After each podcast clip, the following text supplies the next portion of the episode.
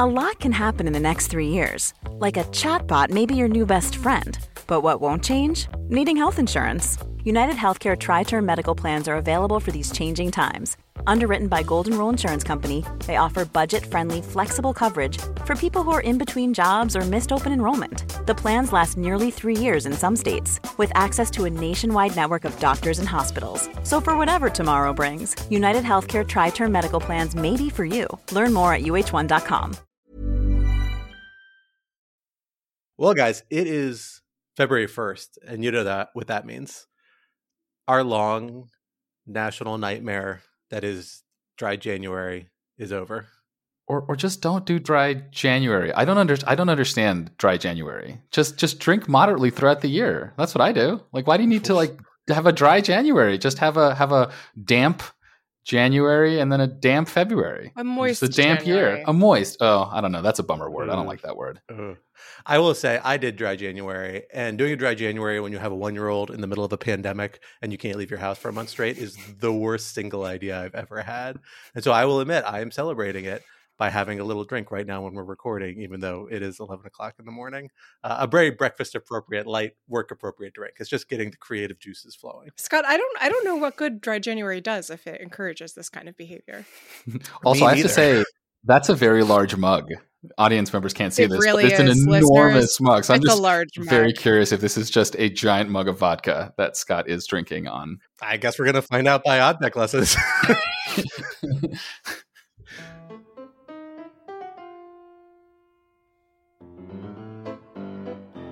And hello, everyone. Welcome to Rational Security 2.0, aka Rogue Pun, a rational security story. I am Scott R. Anderson, one of your co hosts. I'm here with my other co hosts, Quinta Jurecic Hello. and Alan Rosenstein. hello, hello. And we are excited to have with us another first time guest from the broader Lawfare cinematic universe, Roger Parloff. Roger, thank you so much for joining us here today. Thank you for having me. You are about to step foot in one of the more eclectic and weird corners of the Lawfare u- universe of podcasts and written products. And so we hope you're fully prepared and have braced yourself. Uh, I don't know if you've chosen to partake in uh, a cocktail or other sorts of, uh, you know, chemical facilitators uh, at this point, but, um, but we're excited to have you here. Uh, thank you. Thank you very much. We, we, we should, Scott, we should call this the chemically facilitated edition. I just want to say that I'm drinking a cup of coffee. I think that counts. I think that counts. That's exactly right. I've got a cup of coffee going as well, among other things. With, so it's fine. with a little with a little extra something something in With a it. little Just don't mix them. and that's fine. I'm very excited to share what it is I'm, I'm sipping, which people might find out later in the episode. But for the time being, before we can get there, uh, we need to get into dig into this the wet February edition of Rational Security 2.0, where we have uh, a number of topics brewing in the national security world that, despite this short month ahead of us, seem set on making it a very exciting, interesting, and in some ways, perhaps even a little scary one in the world of national security. Topic one the Turnheel State. North Carolina Congressman Madison Cawthorn has now sued to stop a state law inquiry into whether he is disqualified for running for reelection under Section 3 of the 14th Amendment for participating in the January 6th insurrection. His lawsuit doesn't dispute the facts, but instead makes arguments on due process grounds and reliance on an 1872 law that pardoned members of the Confederacy. What are the odds of his case, and what does it tell us about the possibility of future disqualification proceedings? Topic two he took home a bronze for dodging the issue. The Beijing Olympics get underway later this week, kicking off a multi week period where Olympians, their governments, sponsoring corporations, and sports fans will all have to navigate an array of tricky questions about how they should act in light of China's questionable conduct on a number of fronts, including its human rights record and expected surveillance of attendees. What should we expect from these games around the games? And topic three there never was a quiet part, was there? Former President Trump triggered a stir earlier this week, really bringing us back to a moment of nostalgia to that 2017 to 2021 period, when he released a statement suggesting not only that former Vice President Mike Pence could have and should have overturned the 2020 election outcome, but that he would pardon participants in the January 6th insurrection if reelected in 2024. What impact will this have on ongoing reform debates and Trump's election prospects? Alan, for our first topic, let me hand it over to you to introduce. So, like a, a good con law professor that I am, uh, let me just read Section 3 of the 14th Amendment, uh, and then we can talk about it uh, in its relationship to uh, Representative Cawthorn. So, Section 3 of the 14th Amendment states that no person shall be a senator or representative in Congress, or elector of president and vice president, or hold any office, civil or military, under the United States, or under any state, who, having previously taken an oath as a member of Congress, etc., etc., to support the Constitution of the United States, shall have engaged in insurrection or rebellion against the United States, or given aid or comfort to the enemies thereof. But Congress may, by a vote of two thirds of each House, remove such disability. So, Madison Cawthorn, a freshman representative from North Carolina, uh, one of the more Trump aligned of the uh, House GOP caucus, is currently being sued in North Carolina state court, specifically before the North Carolina Election Board, um, arguing, uh, as Scott mentioned, that because of his actions on and around January 6th, his uh, public statements on that date, some allegations that he met with protesters or met with some of the rioters beforehand. Um, there's all, sort, all sorts of stuff in there. But that because of his actions, um, he has committed insurrection or rebellion against the United States. And therefore, uh, he is not eligible to uh, run for uh, reelection. And another of the defenses that Cawthorn has made is that under the Amnesty Act, which is a law that Congress passed um, shortly after the Civil War, part of its ending of Reconstruction, which is a whole another interesting story, it removed this disability under the 14th Amendment for all individuals for all time. And therefore, this amendment basically no longer has any uh, operative value. So let me start with uh, you, Roger, because I know you've thought quite a bit about this and have followed this closely. Just to get a sense, what is your instinct of where this lawsuit is going? Is is this a quote unquote real lawsuit in the sense that it has some real chance of keeping uh, Cawthorn off the ballot in 2022, or is there some other purpose for this lawsuit? I think that it has a real chance of forcing him to give some discovery. I don't think, I mean, it's obviously a long shot in terms of blocking him. Everything about this subject, you know, shouts long shot. The Supreme Court has never had a Section 3 case. All the precedents that exist are over 100 years old. So it's wide open. And of course, anything that does happen would eventually get to the Supreme Court. And the Supreme Court seems like it might be hostile to this sort of thing.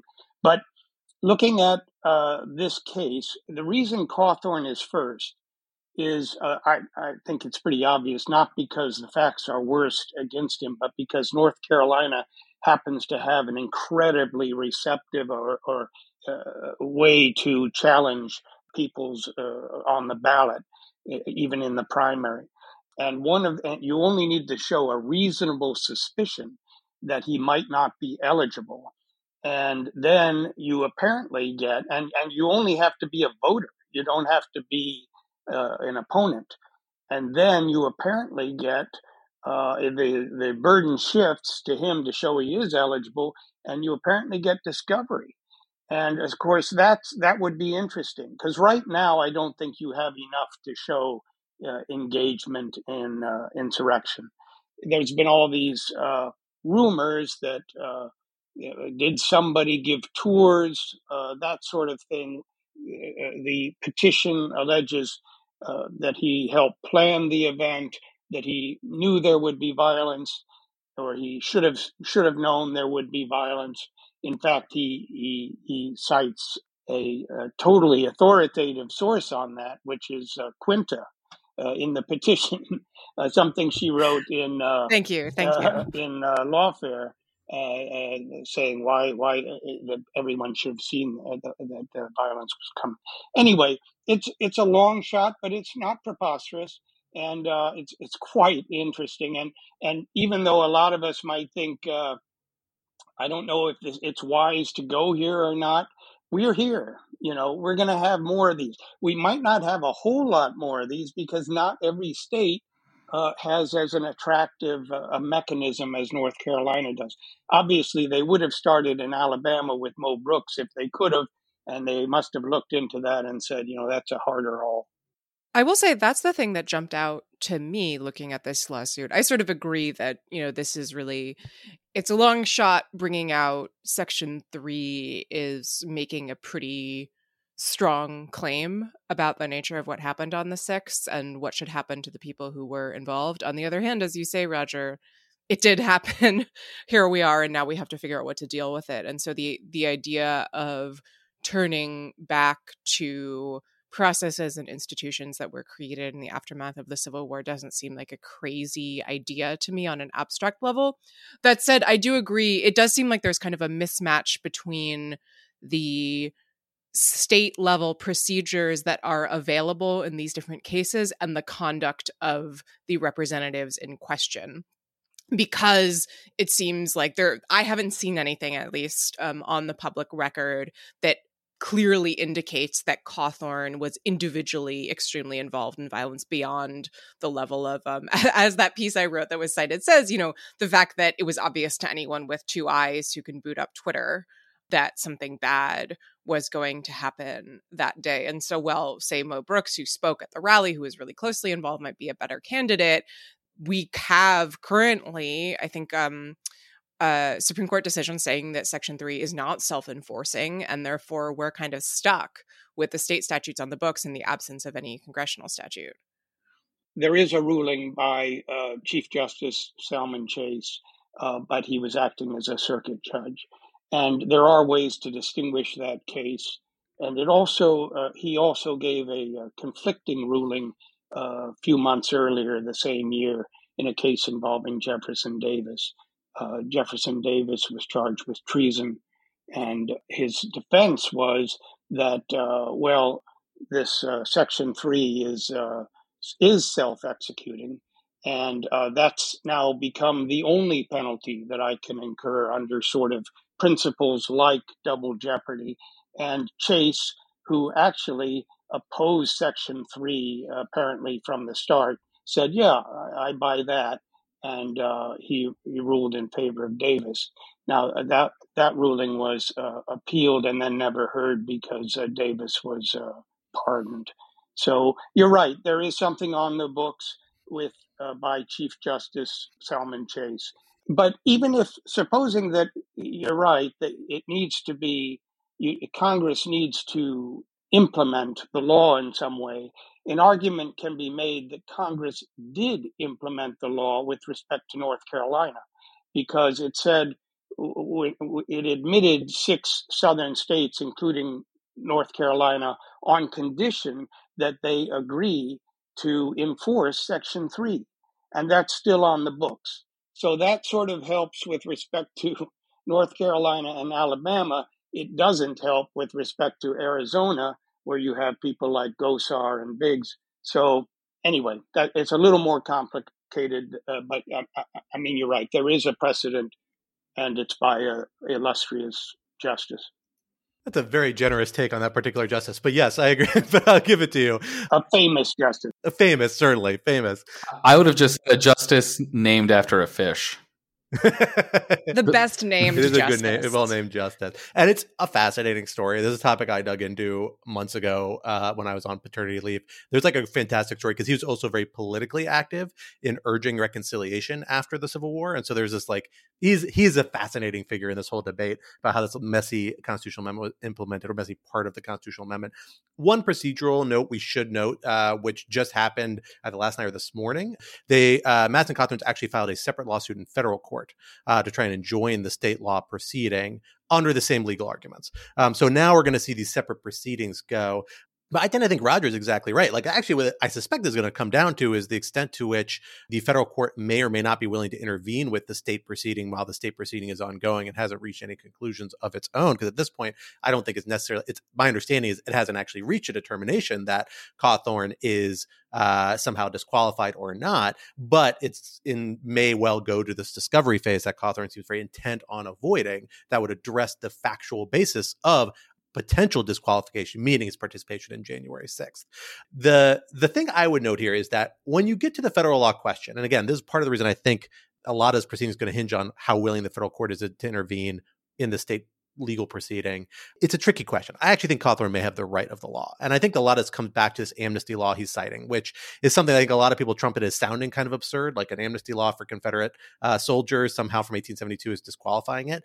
But it's a statute that uses incredibly broad language. It basically says all disqualifications under the 14th Amendment whatsoever for all persons should be with withdrawn. Um, and then it notes certain exceptions for that. Two member, you know, the current Congress and the Congress after the one that was enacted. I can't remember the exact numbers, but I think that's right. Certain types of officials for a period. Now, there's a question over legislative history about saying, okay, well, what, what did they intend by this broad language? Were they just talking about the people who've been disqualified under the Civil War? That for them was obviously like that's what everyone's talking about, or they did they mean for it to be future looking?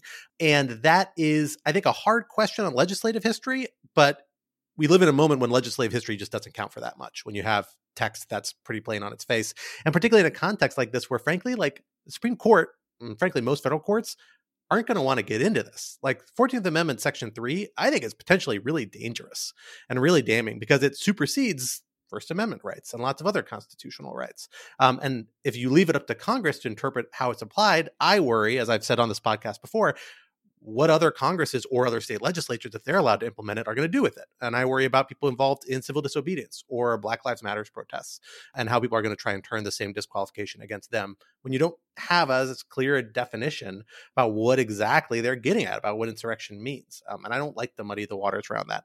I think most courts are going to feel the same way, and constitutional avoidance principles, if nothing else, are going to push them to say, we may interpret this law fairly broadly. And it is worth noting that law passed with the two thirds in the House and Senate required under the 14th Amendment, Section 3's own text to say you can give people exceptions from this. You need two thirds of the House and the Senate to approve it. The one case study that people bring up about this is Victor Berger, a 1920s congressman who was disqualified from serving in Congress under a 14th Amendment Section 3 theory by members of the House of Representatives. I don't think that's actually a good counterpoint uh, for the simple reason that the House has the constitutional right to determine the eligibility of its own members. And so it doesn't actually bear on the interpretation of the law. They can actually interpret the law in ways different from the courts and exercise that. And notably, Berger returned to Congress twice after that and served two more terms. Um, so obviously, he wasn't disqualified permanently, as one would expect from 14th Amendment Section 3. Um, so, long story short, I, I, think this is hard case on the federal law. It's just a question of how far the federal court's going to let the state proceedings go. And I think they may let it go for a while on federal federalism principles. I actually think that uh, that particular argument is is extremely weak. I think there are formidable obstacles, but that particular one, because the language, uh, yeah, it, it, whomsoever, but it doesn't say anything about applying prospectively, which is an exceedingly weird thing and probably an impossible thing. You know, it, it amounts to a uh, Congress trying to repeal the act, and they don't say anything about that in the language or anywhere else. It's a partial repeal. And in 1898, uh, there is the remainder of the repeal. I'm not sure how the 1898 law uh, actually says that it only applies to disabilities heretofore incurred. Now, I don't know how that cuts with respect to 1872. an interesting uh, Philip here, and I was talking to uh, Gerard Magliocca, who uh, professor at Indiana, who uh, wrote about this in uh, December 2020, if you can believe it, a few weeks before the event. But I, I should also say he's now consulting for the plaintiffs. He points out that, um, you know, uh, Robert E. Lee was uh, given a disability in 1975, 1975, uh, by a joint resolution of uh, Congress shortly before the centennial. And um, the theory was that he died shortly before 1872, wasn't covered by the first partial amnesty. And so Magliocca points out what this would mean if, if Madison Cawthorn is correct is that dead people were not covered by the amnesty, but the unborn were. Uh, now, that could be, but it's an unusual metaphysical uh, situation. I, I just think that the language doesn't support that. But uh, the other thing, and this is non scientific, but right after January 6th, you know, I, I, looked at, I tried to follow on all the blogs, the constitutional law blogs, all the arguments going back and forth. And one argument I don't remember seeing was this one. You know, there's a lot of uh, articles that were written that, that, and this was never considered. So uh, I do think there are formidable arguments, like maybe you know Congress. Uh, we know that Congress has control over the qualifications of its members. Maybe Congress is the only one that has control over its members. I think Derek Muller has made that argument, uh, an Iowa law professor. I think those are stronger arguments. Maybe not winners, but stronger. Yeah, I, I, I will say, from a legal perspective, this all strikes me as a giant hot mess, and I have absolutely no idea how the courts will will deal with it. Uh, you know, I'm not myself a huge fan of North Carolina's incredibly broad statute that allows anyone to challenge anyone's qualifications for any reason and trigger discovery. That does not strike me as, frankly, how a well-run election system should should operate. And so, you know, I, I as much as I'm not a fan of Cawthorn or his politics, um, I, I, do think the, the the North Carolina model is is not actually a great one for the health of our democracy. And more generally, I am pretty skeptical, uh, or I am increasingly skeptical, at least, of the use of this sort of disqualification as a tool for dealing with anti-democratic politicians. I mean, this is not, you know, there are plenty of historical examples here, not just after the Civil War. You know, you have um, denazification after World War II. You have de-Baathification in Iraq after the Iraq War. You have what was called lustration, uh, which was um, the tendency in Central and Eastern Europe to ban former members of the Communist Party from participating in, in democratic elections the intuition I totally understand, um, but I do wonder if, um, in the long term, this sort of action does more harm than good, because uh, you know, for for for two reasons. One, I think it it allows liberal elites, and when I say liberal, I, I don't mean left. I mean kind of like liberal, legal, kind of small L liberal elites, um, to continue to think that the way the best way to defend democracy is through these legalistic techniques, right? That again, you know, if you want to save democracy, go through the courts rather than do mass public mobilization.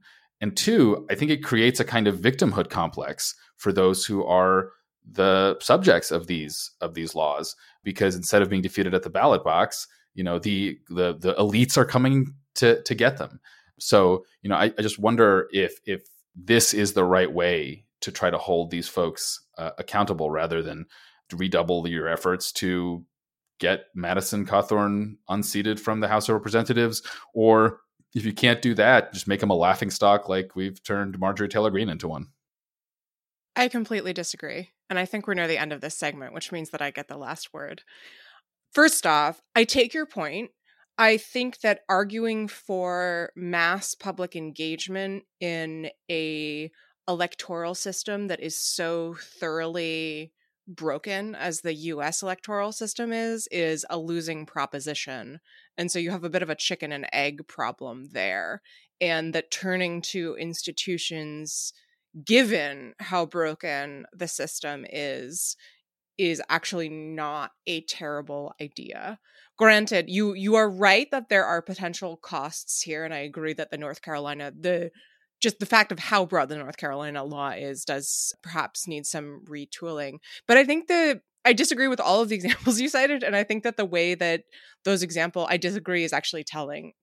So one is we're not talking about anything like de-Baathification or denazification. De-Baathification was a massive removal of thousands and thousands and thousands of people from public life in Iraq by force by uh, invading American force. This is one guy, if it works. If it works, maybe we'll see a handful more of these cases. It's not anything close to that. And the other thing is that denazification in West Germany didn't work because they didn't pursue it. I looked, so I, I looked this up because I knew Alan was going to make this argument. Uh, in 1957, 77% of the German Ministry of Justice's senior officials were former Nazi Party members. So they did not have a purge in West Germany. I don't think either of those examples are really really speak to what is happening here where it's a question of a very small amount of people who it's being argued should not be able to participate in public life. I also think that it's very different to have a push like this coming sort of from grassroots up than it is from uh, you know an invading army or a new government down. It is because the situation we're in a circumstance where political action has not is doesn't seem like it's going to be able to push these people out. There is not a mass rejection of this kind of ideology by the republican party as a whole.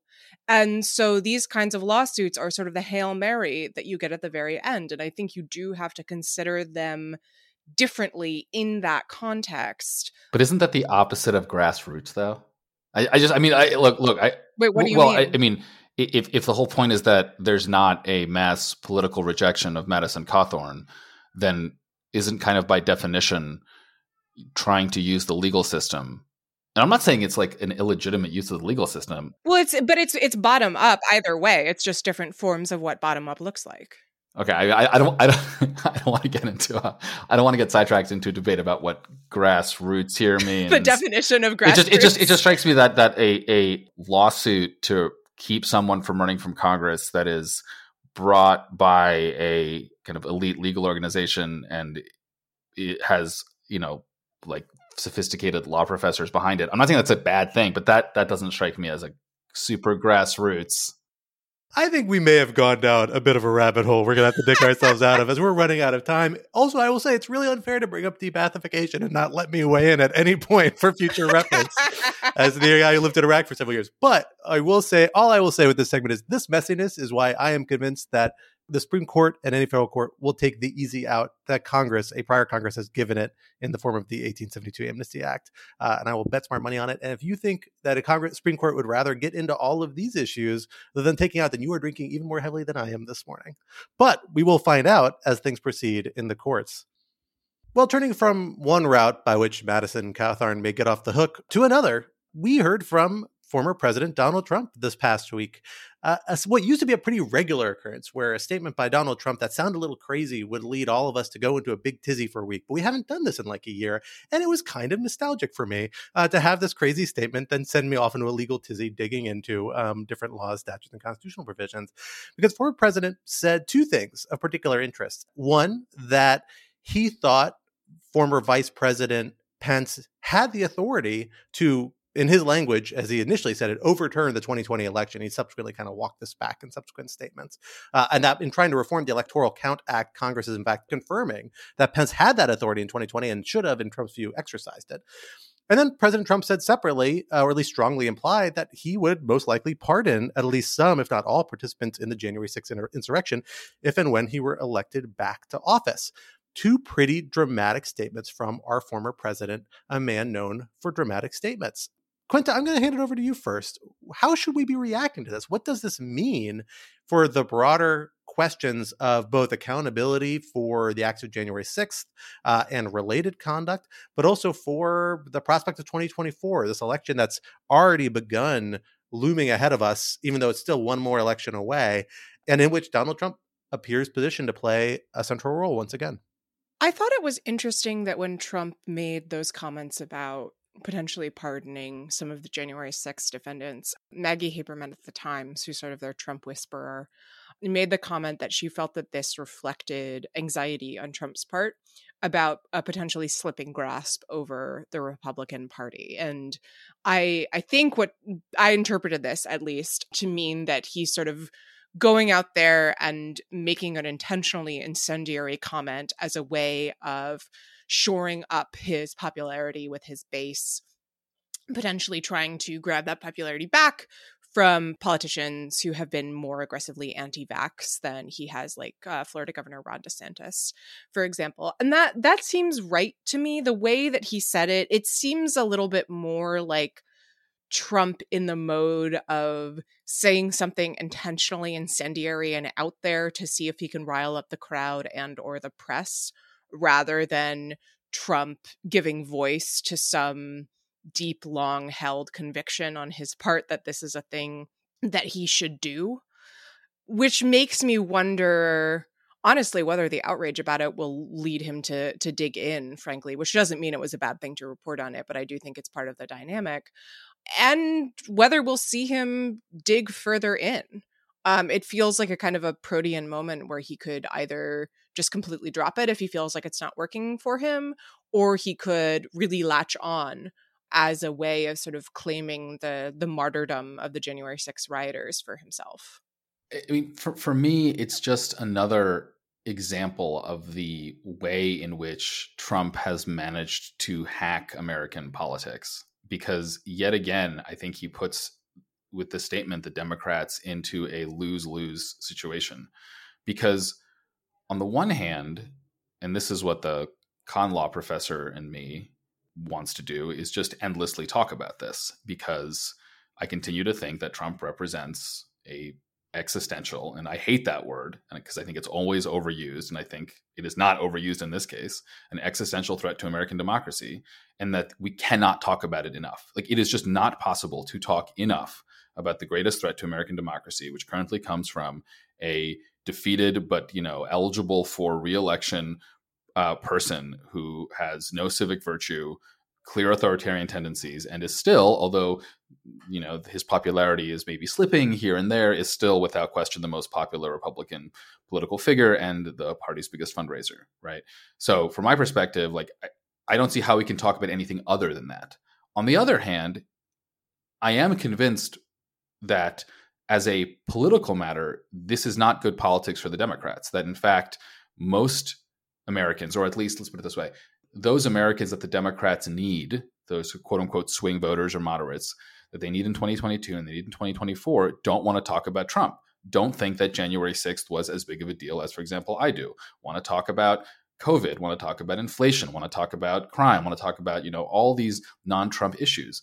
And so I think it really puts the Democrats in a bind because on the one hand, I think that there's nothing more important than than dealing with Donald Trump. On the other hand, it may be that politically the most important thing is to ignore Donald Trump. But then you're left in the position of just allowing this insane anti democratic language, this insane anti democratic behavior to go without real response. And I, I, I just personally kind of tie myself into knots about about how to do this. I mean, thank thank God I'm just a random law professor and not like a political strategist because um, I would clearly do a terrible job at that.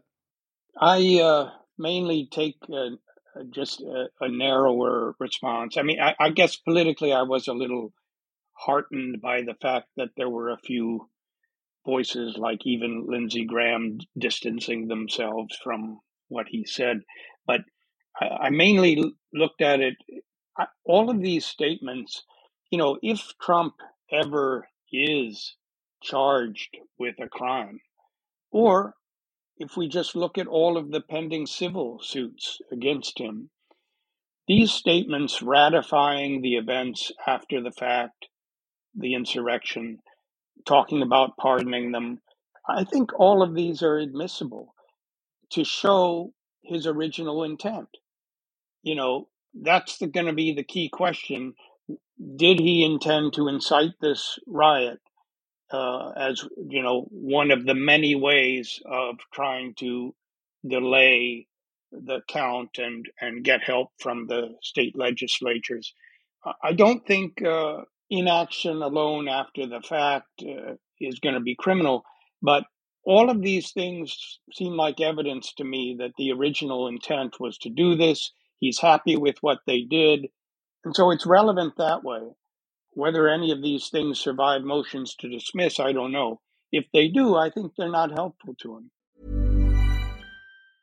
A lot can happen in three years, like a chatbot may be your new best friend. But what won't change? Needing health insurance. United Healthcare Tri Term Medical Plans, underwritten by Golden Rule Insurance Company, offer flexible, budget friendly coverage that lasts nearly three years in some states. Learn more at uh1.com. Life is full of awesome what ifs, and some not so much, like unexpected medical costs. That's why United Healthcare provides Health Protector Guard fixed indemnity insurance plans to supplement your primary plan and help manage out of pocket costs. Learn more at uh1.com. I have to agree with that. You know, I think this is another instance of what is such a signature Trump trend, which is that he does something that objectively seems so phenomenally goddamn stupid, puts it out there for the world. A segment of his supporters reacts really positively, and everyone assigns it to political genius on his part that he has tapped into something that will define like the kind of next wave of democratic action in the United States. I think that's not generally been true in Trump's history. Like I think a lot of his conduct was a lot more self-destructive than uh, we give him credit for. You know, it's all counterfactual. Who the hell knows? But I think, frankly, you could have a smarter man in President Trump's role, do a lot more damage, or be a lot more effective in advancing the things that I don't like that he wanted to advance, to put things maybe slightly more objectively. And the fact that he didn't go about it particularly savvily uh, hurt him uh, as often as it helped him. Although he definitely taps into some sort of like you know strong sense of bereavement and and and distaste in a certain part of the American electorate, right? That helps him in particularly Republican primaries uh, in the general election to some extent. But I don't know if it gets him, you know, to a win at all cases. And I think that's the case here too, even in the Republican primary electorate. You know, I know people point to these polls saying we want to see President Trump around, we like President seeing President Trump. Um, he's got a favorable rating among Republican Party anyway, but you track the actual political elites who have actually had to go up for election, and the ones who are in swing districts or that have to win over voters, like Glenn Youngkin in Virginia, tack a very careful line. They embrace Trumpy aspects of his portfolio, particularly on the substantive side. Frankly, on some of the more damaging, problematic side, I say as a as a native son of Virginia and, and someone who follows the politics uh, there closely and feels strongly about them. I don't really like is really a problem for me. But at the same time, doesn't embrace what this is, which is the self destructive, rhetorical, unable to put a filter on it aspect of Donald Trump and that's part of the big part of the coalition the narrative they're spinning that's able to win people over. Frankly even desantis as much as we uh, people on the you know more political progressive side of the spectrum or at least critical of the trumpy side of the spectrum like to cast him as a new trump he's a lot more savvy than trump is uh, in terms of how he frames things. He embraces certain issues that seem crazy to us from the outside but he doesn't do the sort of self-destructive stuff. Here i think we've already seen republicans begin to drift against him in this regard. Um, not just the adam kinzingers and the liz cheney's who came out very strongly condemning this sort of statement. But other Republicans are like, I don't know, I'm not going to, maybe I'm not going to at least talk about this or echo this again. I think that's really telling. You know, he's going to have a long, lot of political sway in 2024. That's certainly true. Like he's got a base and now he's got a new PAC that just started spending money, I think, in the last week or two for candidates he likes. But his record of endorsements and supporting candidates is not that great, even in Republican primaries. And, uh, you know, I, I think things like this are the things that's going to hurt him in 2024 because you're going to have other people who are going to say, I can give you 60% of what Trump gives you without the self destructive part. And a lot of voters, and they're going to be able to pull over enough of the voters who don't like Trump's part and compare them with some Trump voters. And I think they're going to be a real rival to try and capture that some of that lightning that uh, Trump has bottled. But uh, you know, we'll have to see. A couple things. So one is I think you're right about that, Scott. I do wonder whether this desire for sort of a Trump figure who can capture Trump's lightning in a bottle without uh, his foot and mouth disease is contradictory insofar as I think that part of why he was so successful is he was able to sell this sort of vision of authenticity and contrast it with, you know, the corrupt political elites in such a way as to paper over the fact that he himself is a corrupt political elite and that the the kind of you know tells it like he sees it says whatever comes into his head voice of the people energy i think is actually kind of hard to capture and channel without including along with it the self-destructive aspects. And one manifestation of that is I was really struck in in hearing him say this about pardons at how much it echoed some of the comments about pardons that he made during the Mueller investigation and which were prominently cited in the Mueller report as potential evidence for a potential pattern of obstructive conduct and seeking to obstruct the Mueller investigation by encouraging figures like Paul Manafort, Mike Flynn, Roger Stone, uh, implicitly not to cooperate with Mueller by dangling pardons over them. I don't mean to say that this reference of pardons was in itself obstructive because he wasn't you know making a, a promise but it does seem like it's it's reflective of a similar way of how he thinks about the pardon power as a way to give favors and you would think he might have learned from his experience with Mueller that waving pardons around like this can be really counterproductive, especially at a time where, you know, the January 6th committee is clearly very interested in any potential criminal conduct by him. So once again, I think we kind of we see this way in which the parts of him that can really, you know, rile up the crowd and get people excited about him are the same things that lead him to, you know, step on a rake, essentially. Now, that's a different question from whether he will ever be held accountable for this kind of language, which I think is is really an open question. But I do think it it speaks to the way that the rest of the Republican Party gets kind of in a bind insofar as the same elements of Trumpism that many Republicans find disturbing and off putting are those elements that appeal to Trump's really, really hardcore base. And so I, I don't know if somebody like DeSantis is going to be able to capture that magic, although he's certainly going to try. Yeah, I guess if I I could sort of undercut myself uh, a little and uh, say one of the other weird things about uh, Trump, though, is that uh, because he is so transparent, a lot of people, at least Bill Barr, for instance, view that as cutting against the notion that he has criminal intent.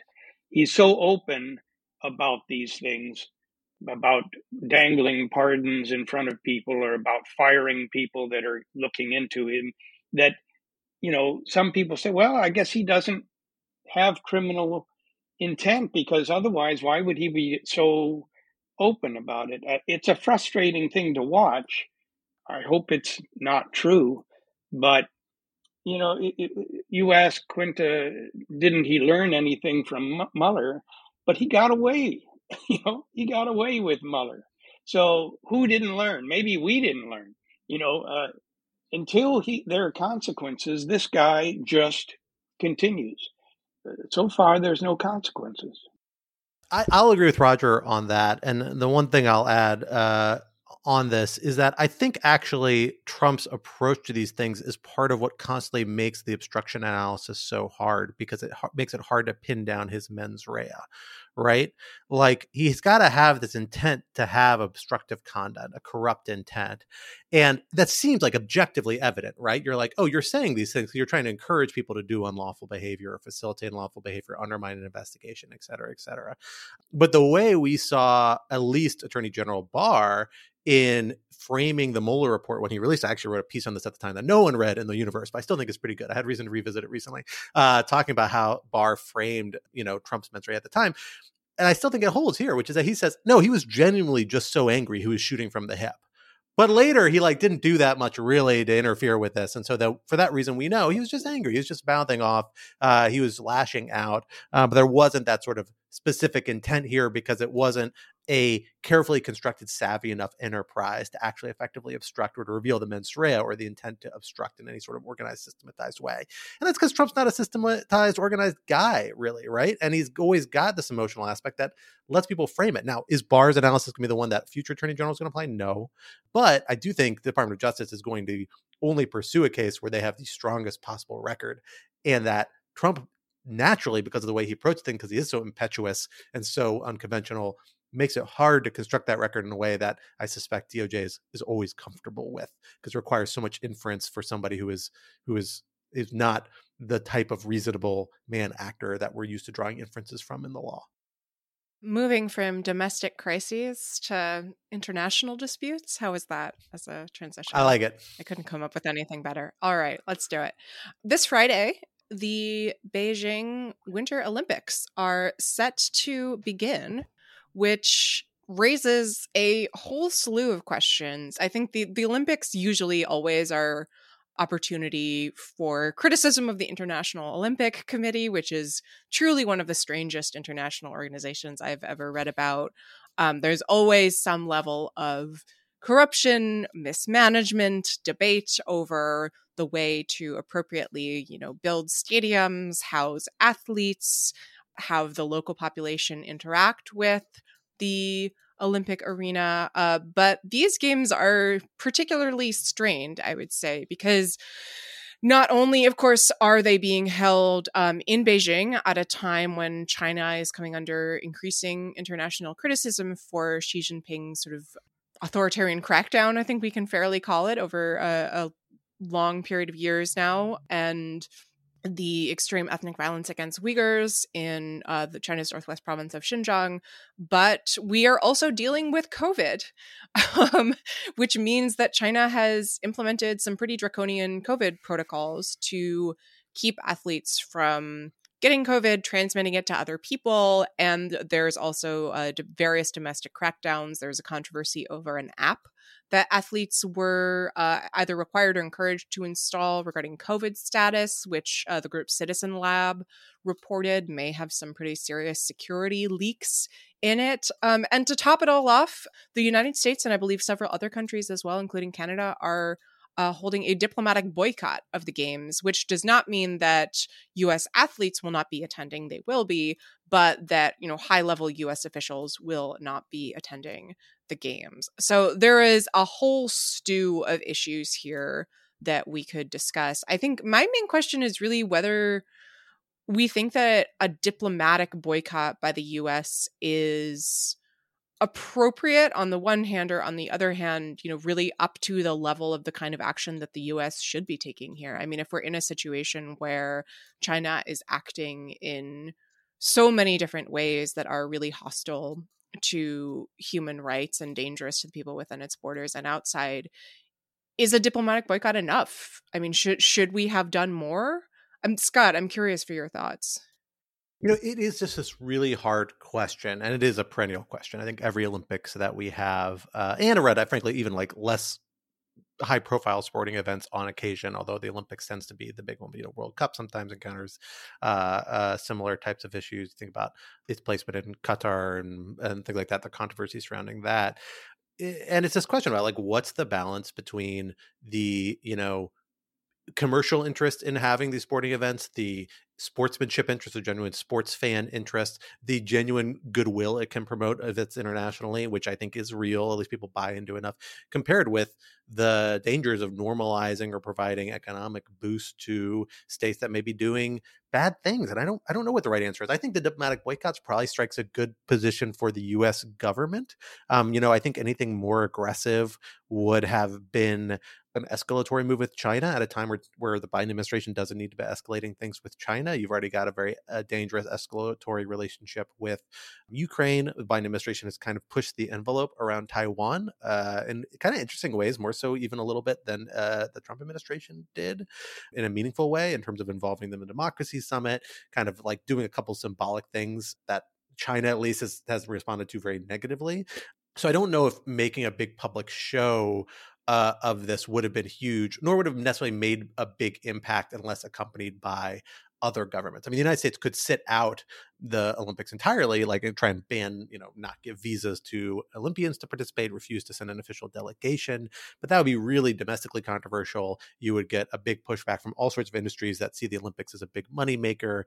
Although NBC has both the Super Bowl and the Olympics this year, as they've made a big deal about, so maybe they'd be okay financially. Somehow And NBC would muddle through. It's a hard trade off there.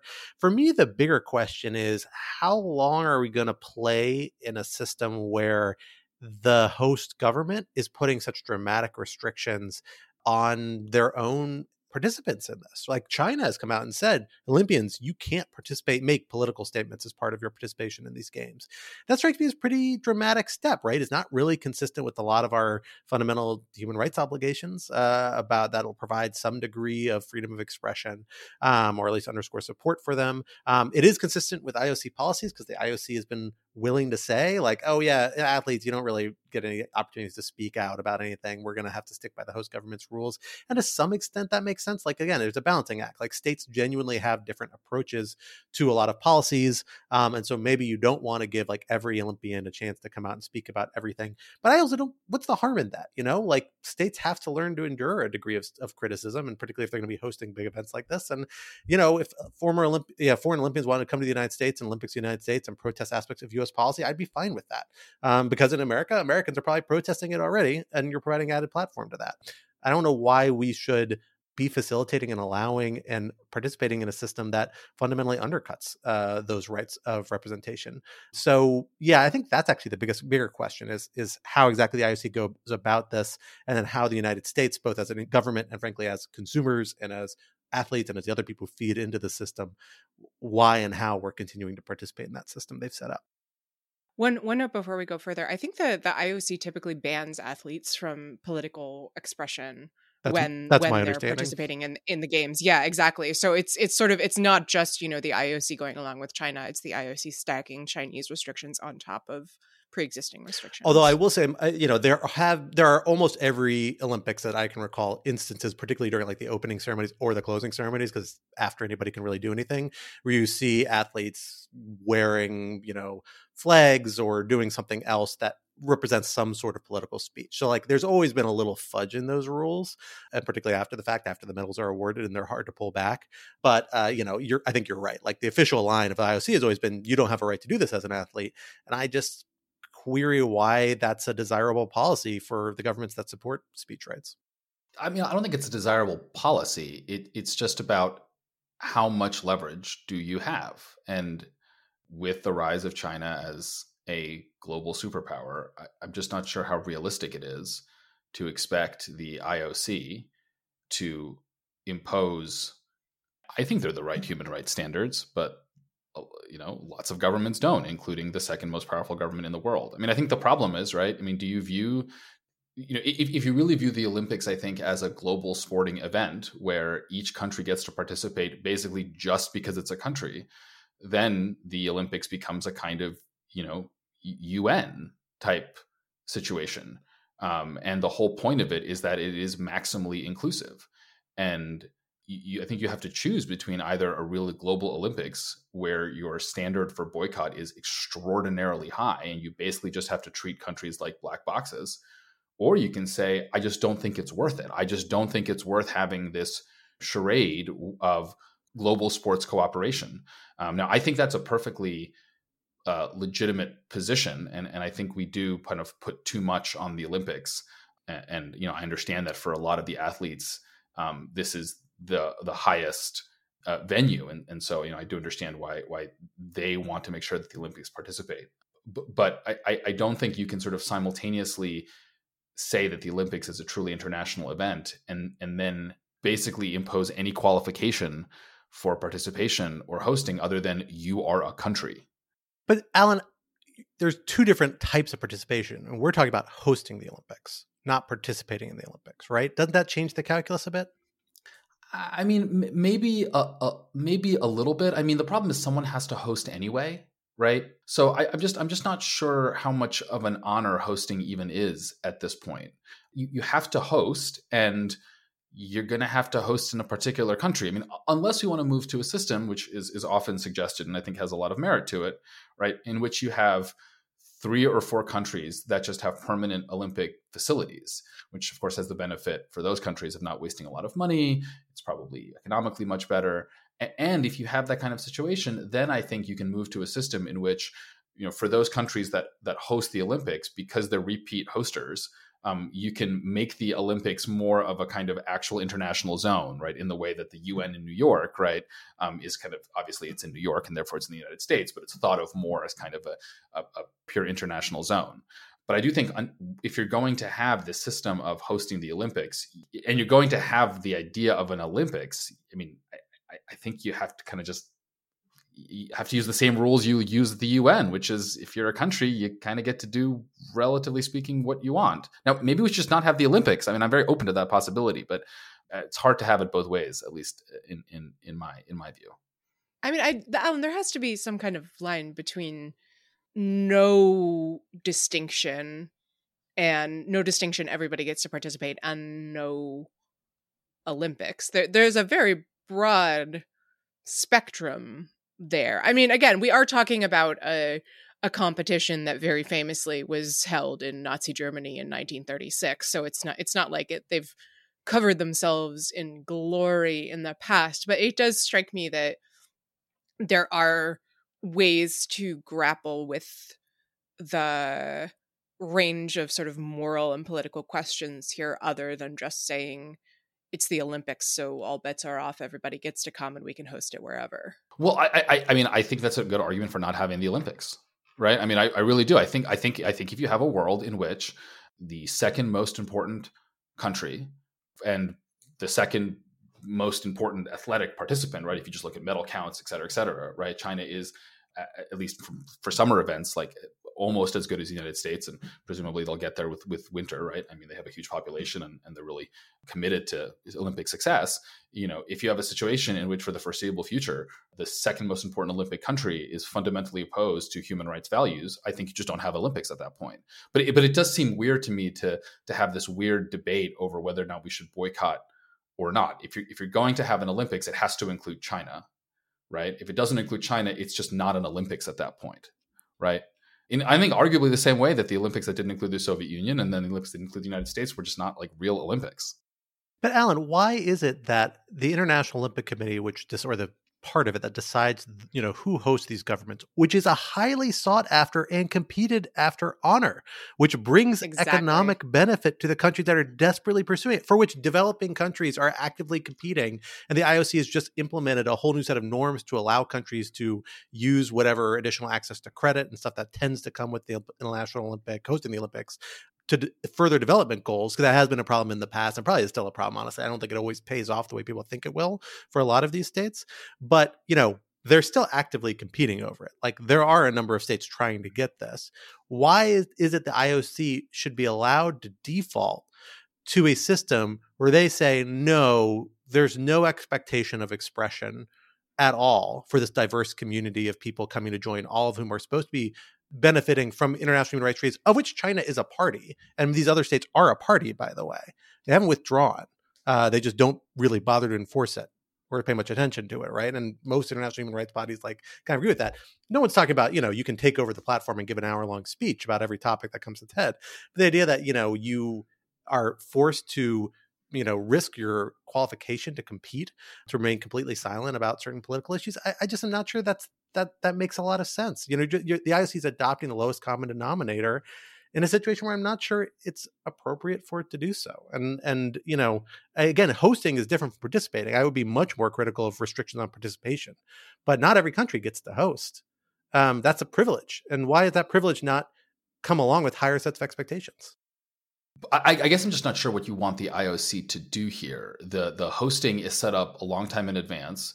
China will not, presumably, abide to IOC demands for athletes to be able to talk about freeing Tibet, Hong Kong, and Taiwanese independence.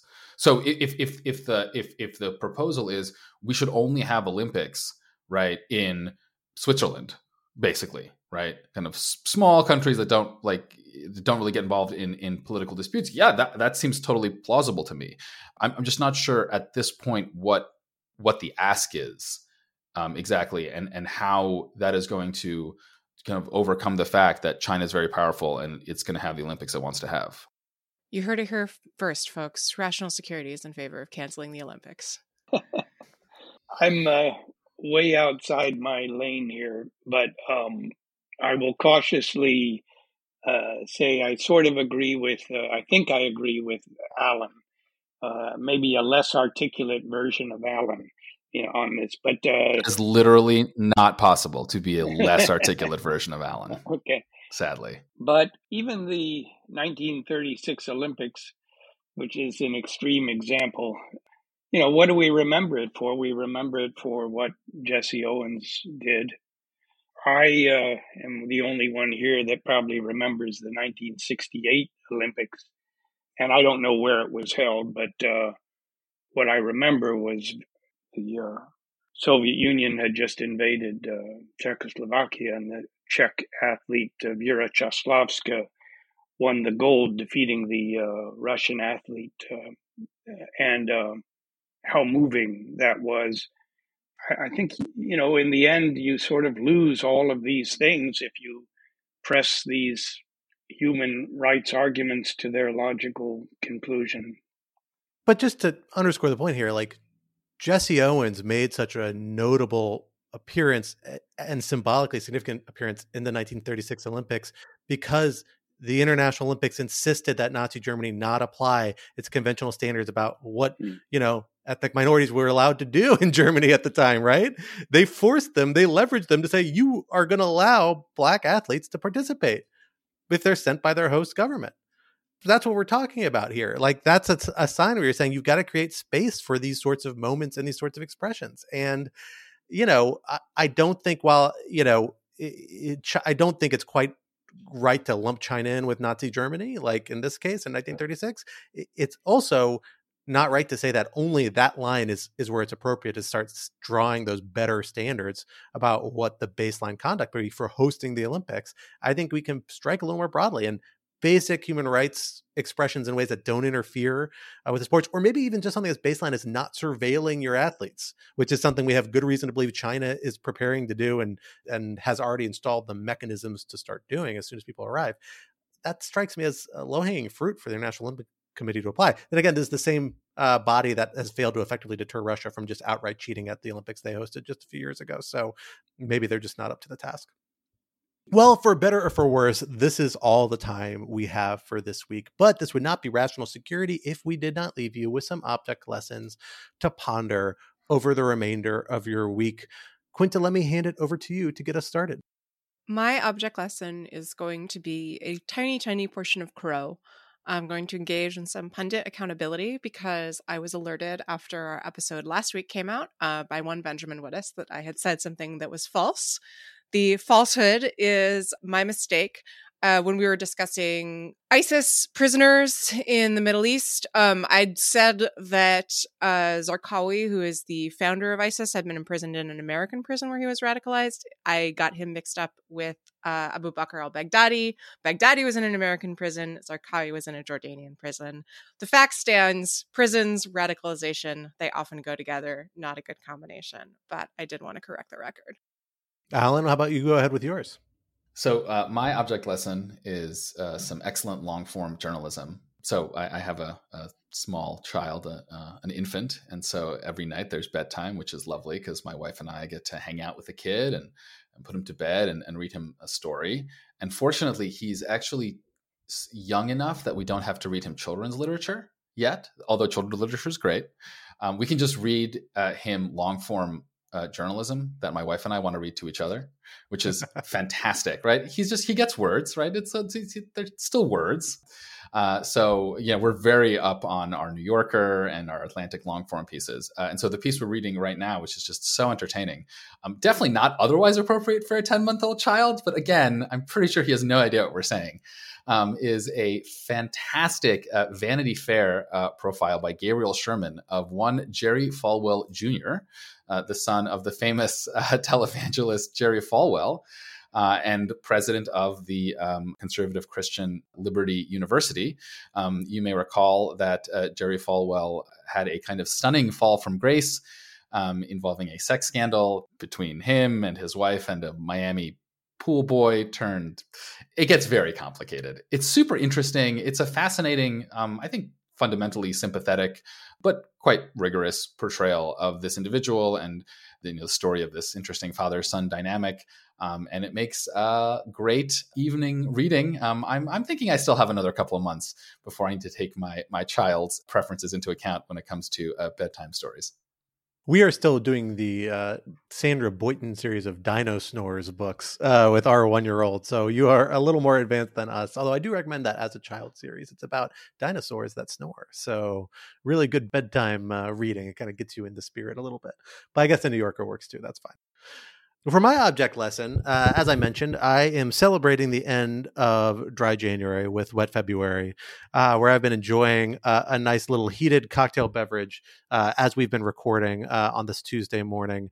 This is my endorsement. I'm continuing my series of cocktail recipes and uh, recommendations. And this particular one, I highly recommend as a breakfast option. Uh, you could do it in the evening as well, but it's probably highly caffeinated unless you do use decaf coffee. Uh, but it's uh, called Amaro Caldo, uh, which means hot Amaro, I think, in Italian. And it's developed by a restaurant called Do, which I can only assume is a high end Simpsons uh, themed restaurant in Milan that serves this at the end of meals, which is essentially it is a moka pot, that kind of funky Italian kettle that you use to make very strong coffee in. But instead of filling it with water, you fill it with about two thirds water, one third Amaro of your choice, uh, and then whatever herbs and flavorings you want. So in mine this morning, I threw in some lemon peel, I threw in some canela, soft cinnamon. I had a little bit of star anise, just a little bit. A little bit goes a long way. A couple of cloves. I gotta say, it is phenomenal. Knock your socks off. Great. Also, not very alcoholic. If my bosses happen to listen to this, trust me, it's fine. Uh, very, very, very responsible uh, amount to drink. So I will highly recommend this as something to try at home. I did it with Amaro Lucano, which is kind of like a, you know, Alpine E, a little bit sweeter, Amaro, I think, would be really good with Braulio That's the one people recommend doing it with. Uh, I think I want to try with Averna next, which, as people know from my prior object lessons, I like in coffee a great deal. Um, so I'm going to keep experimenting with this, but I highly recommend it for folks who are still looking for that caffeinated alcohol combo, particularly if you're willing to go the extra step of getting the moka pot together. Roger, let me turn it over to you. Uh, well, I'll continue on the uh, wet February theme, and uh, I'll uh, suggest I, I was recently uh, in uh, France with my wife's family, and uh, they make wines and spirits. They're from the the Jura region, which is in the east, and uh, they make some wines that are quite accessible and some that are not. I mean, in terms of being an acquired taste. But I've been going there now, you know, about 13 years, and I'm beginning to acquire some of those tastes. And the one uh, that this year I began to acquire, I began to appreciate, uh, is actually the most famous of that region. It's called a yellow wine, Vin Jaune. And the great thing about recommending Vin Jaune, I, I recommend that you have it with something from the Jura, like a Comté cheese. You, that's you. The pairings are quite difficult otherwise. And the great thing about this is that it will be very hard for you to disagree with me because it's very hard to find it in the US. Um, there are some restaurants uh, that have it in uh, uh, New York City. I don't, I don't know about DC. I, I assume there are. But what makes it tricky is that it comes in a bottle and it has to be sold this way or it can't use the AOC, the uh, Jaune it has to be so in a bottle that is uh, 62 deciliters. Is that right? Uh, uh 620 milliliters. And uh, the U.S. Customs only permits 750 or 375. So uh, they're protecting us uh, diligently from uh, Jaune un, uh, unfortunately. So I don't know in the in the what happens in the back room of the restaurant before they serve you the glass what it's coming out of exactly uh, in New York. But um, anyway, uh, if you can get your hands on some Vin Jaune and pair it with something appropriate, I, I would recommend trying it. Roger, I'm going to take that as a challenge and a challenge accepted uh, because, as folks who may not know who listen, but if you live in Washington D.C. area, we are the capital of imported booze in the entire nation. It's better, best place to import booze from anywhere in the world in the United States because District of Columbia was not around in the same legal structure that it was during Prohibition, and therefore it does not have weird Prohibition era state laws interfering with the resale of alcohol, importation of alcohol. Um, so this is the place to do it. Although I don't know about that customs restriction, that may still pose some obstacles. We will have to see, but challenge accepted. We're going to see what we can make happen here. Maybe we'll have a little tasting uh, at a future episode and can have you back for round two here on Rational Security 2.0. But until then, that brings us to the end of this week's episode. Rational Security 2.0 is, like its forebear, a production of Lawfare. You can still find our show page at lawfareblog.com, where you will find liner notes for this episode, including links to the articles and object lessons we discussed. You can also purchase Rational Security swag at lawfarestore.com or go to patreon.com slash lawfare to become a material supporter of Lawfare for ad-free podcast feeds and other special benefits, including a committed ad-free feed for this very podcast please, please do follow us on Twitter at RATL Security. And whenever or wherever you download the podcast, be sure to leave a rating and review or hit that share button and pass it along to your loved ones. Our audio engineer and producer this week was Hamza Shatu of Goat Rodeo, and our music, as always, was performed by Sophia Yan. And we are once again edited by the wonderful Jen Patja Howell. On behalf of my co hosts, Alan and Quinta, and our special guest, Roger Parloff, I am Scott R. Anderson, and we will talk to you next week. Until then, goodbye.